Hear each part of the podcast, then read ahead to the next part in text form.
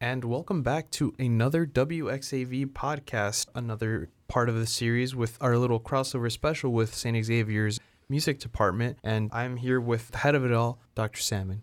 How are you, Dr. Salmon? Doing good, Anthony. Or can I call you DJ Napkin? Yeah, you could call me DJ Napkin. I, I am the host of this little series. So you, you could call me either. And you're like the only professor besides Pete here at the station that like knows my my DJ name. it's it's pretty funny. It's a great name. It's a great name. Thank one. you. Thank you. I appreciate that very much. DJ Salmon would be really good too if you ever wanted to to to come up here with us. Mix Uh, Master Fish. Oh, that would be good too. All right. So for people that don't know, you are the director of jazz studies here at St. Xavier. What is your primary instrument? Guitar. Guitar. How long have you been playing guitar? Oh, a lot longer than I have not been. Okay. Okay. We could we could leave it at that, you know? It's rude to ask it's rude to ask an age. so so I won't do that. Have you like written your own music before? Oh, yes. With your band uh, Tenor Madness. Tenor Madness. Tenor yeah. Madness. Yeah. Uh, how long have you been writing music? I think I wrote, started writing my experimenting in probably high school. Probably high school? Yeah. And then it, when I got into college, started learning more about the process of how to write their harmony, melody, all of that stuff. Mm-hmm. And then really got into arranging, really enjoyed my big band arranging class Mhm. and you know my love for for jazz big band there and, and how to use uh, all those colors and sounds and horns and Mhm. such was great so yeah when i did my got to my masters there i, I pursued a masters with an emphasis in composition jazz composition. So that when i started writing and recording all my original stuff there. So yeah that that got me well at DePaul all the combos got time in the studio, part of the combo class. I went to, to CRC, Chicago Recording Center, and recorded my own.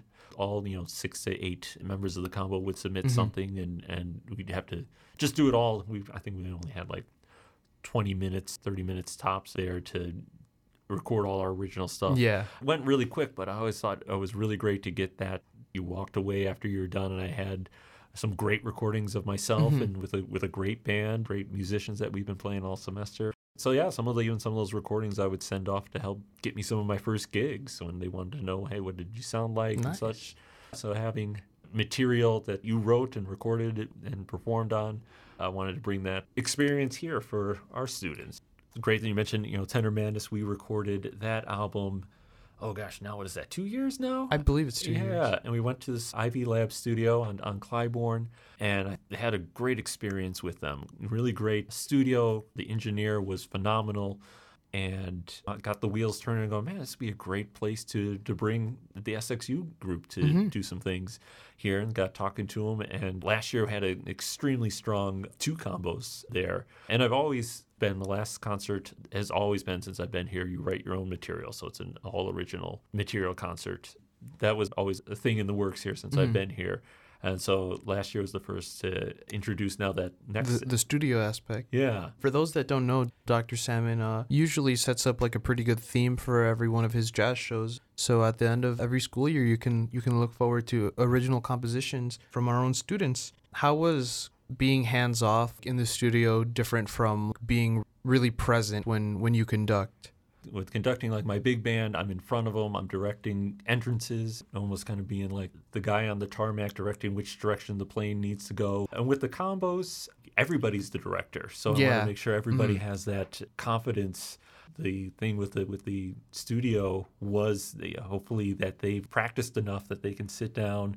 You know, like I said, I was behind the glass next to the engineer, Mm. listening to what they were laying down there was no kind of safety net for you know you Yeah, know yeah. it's, it's recorded they Mhm. they had to deal with uh With the they, fact that it's it's on on records. exactly Yeah. exactly so and and what was nice was that I think even one one of the students said afterwards like man that was really hard. I think there was only a couple of tunes of such of, of like you had to get into a different mentality.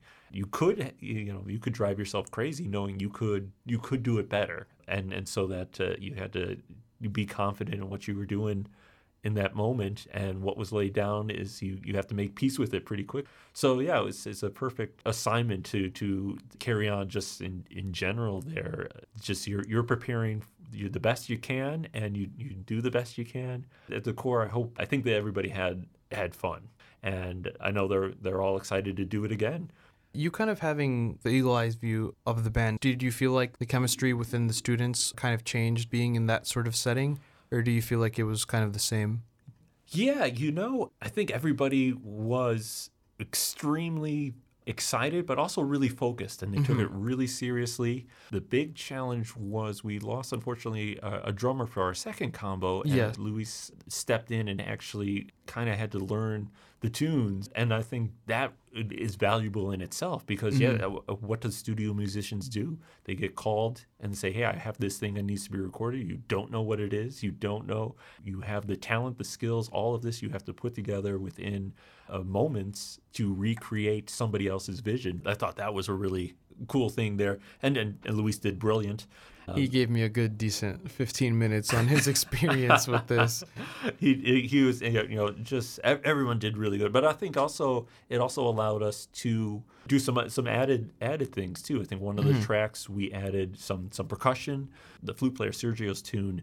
It was a latin tune. We were able to, mm-hmm. to break out some things and the studio i mean they had they had everything. They we just showed up To play. to play great amps you got you got tambourines he comes in with like three tambourines some congas comes in with three congas it's so much fun I think that's all I need from you. Yeah. So, Dr. Salmon, thank you for joining me. Keep listening to WXAV 88.3 FM and WXAV podcasts.